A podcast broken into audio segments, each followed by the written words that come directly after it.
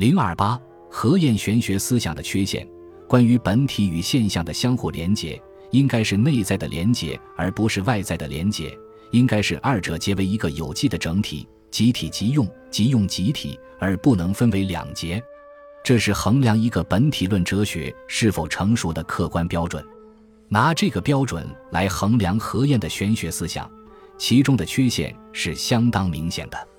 何晏本人也清醒地意识到这种缺陷，坦率地承认自己的玄学思想比不上王弼。实际上，王弼的玄学思想也没有达到这个标准。也可以说，在中国哲学史上，不管是哪一种类型的本体之学都没有达到这个标准。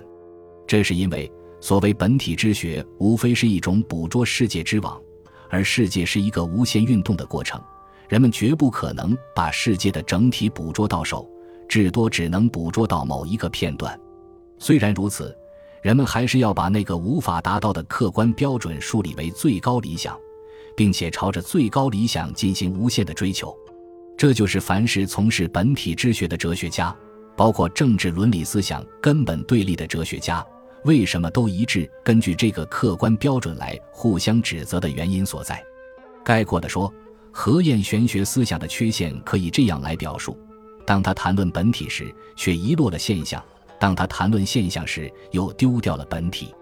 诚然，何晏也曾提出过思其反的方法，认识到一方面应该由用以求体，另一方面在由体以及用，通过不断的反复循环去把握体与用、本体和现象之间的关系。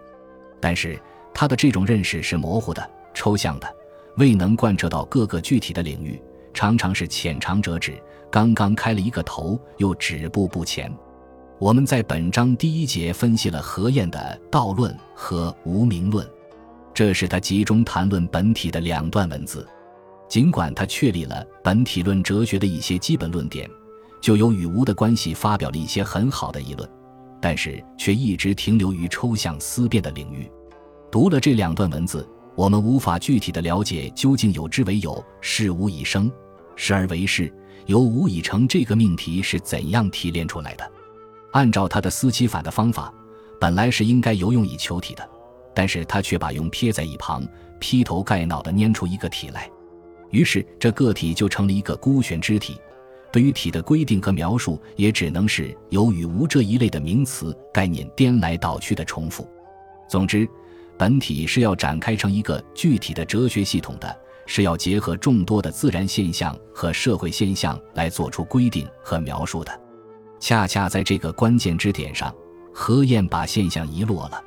第二节我们着重分析了他的《论语集解》，肯定了他在结合本体与现象方面所做的努力，也指出了他在许多具体问题上把二者割裂开来的缺陷。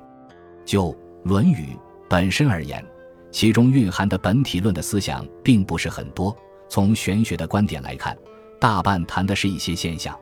但这些现象并非不重要，特别是作为社会政治伦理实体的名教，是一种人们无法超越的社会关系，是一种客观的必然。按照何晏的思齐法的方法，本来是应该由体以及用，从本体的角度对这种名教进行全面的反思，把它提升到自由的境界，根据体现着超越的理想的自然范畴，对它重新做出解释。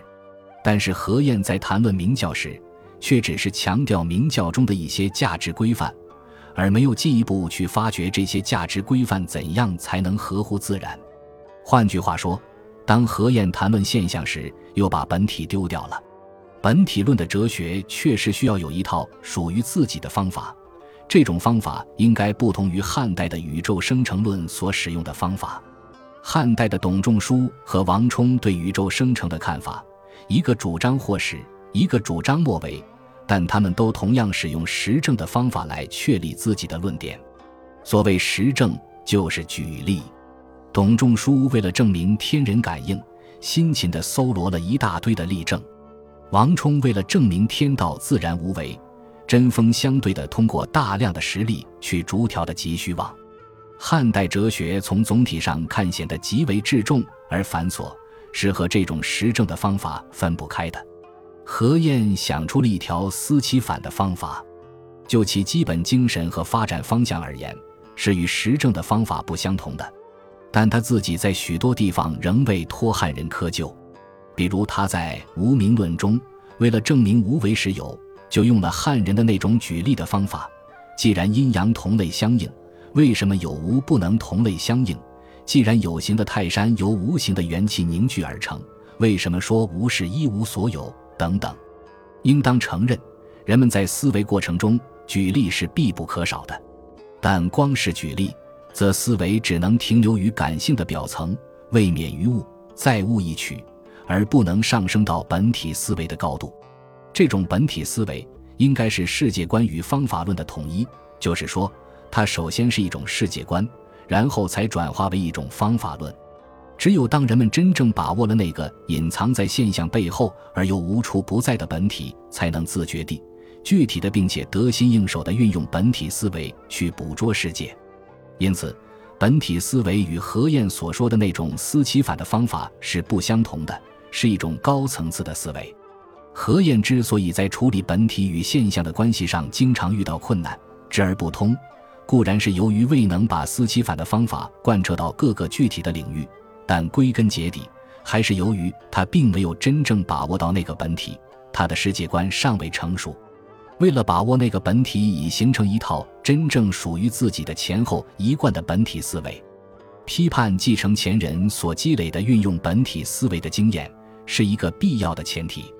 这就需要从前人遗留下来的大量经典中挑选出合适的经典作为自己的依据，并且做出推陈出新的解释。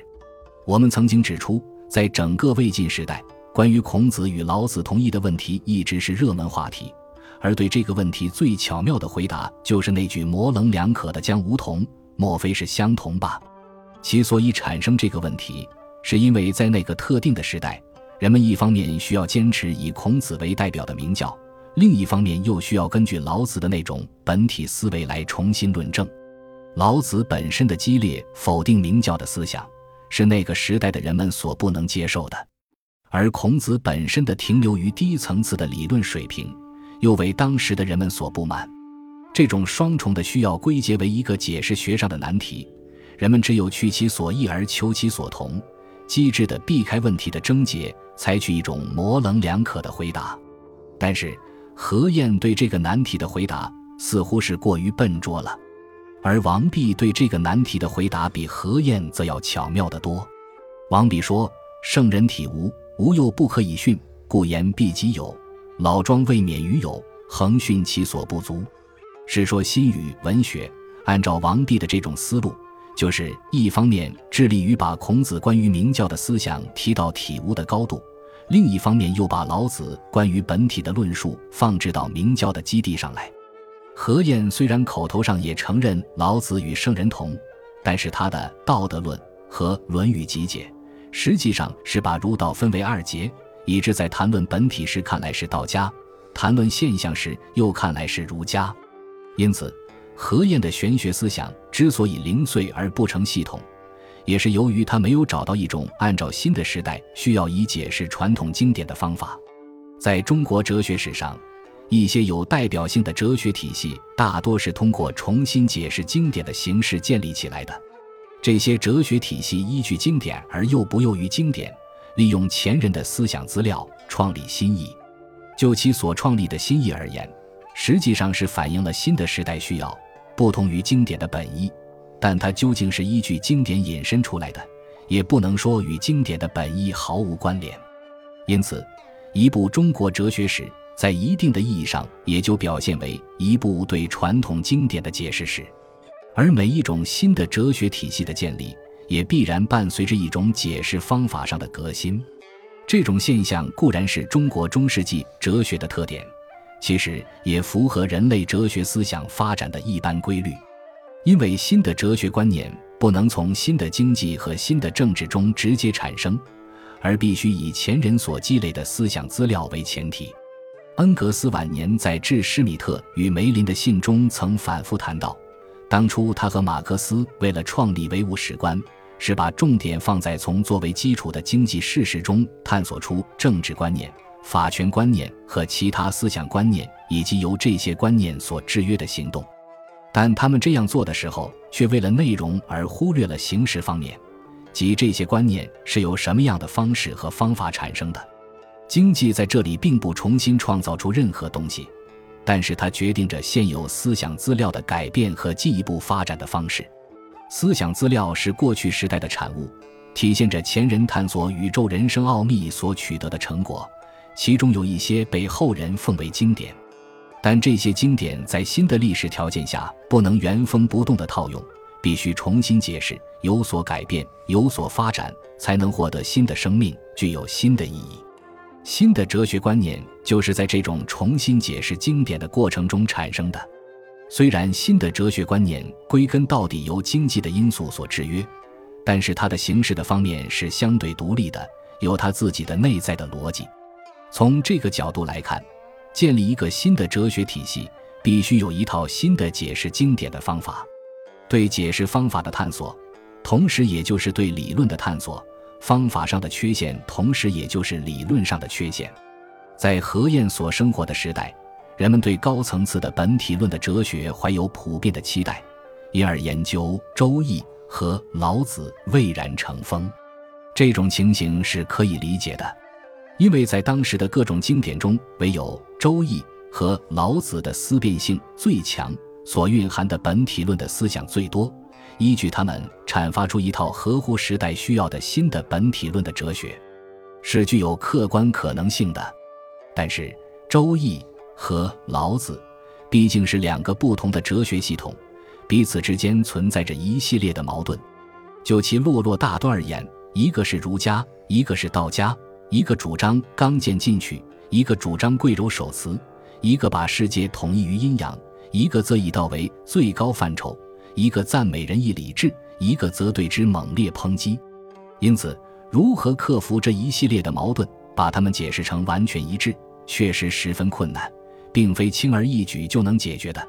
特别是他们经过汉人长期研究，业已形成了一套解释。这种解释尽管属于汉代的上层建筑，不适合新的时代需要，却已凝结为一种成见和常识。如果不从根本上推翻汉人的旧解释，提出一套系统的新解释来改变人们的成见和常识，则难以使这两部经典焕发新的意义，获得新的生命。相比之下，这个任务比前者更为艰巨。本集播放完毕，感谢您的收听。喜欢请订阅加关注，主页有更多精彩内容。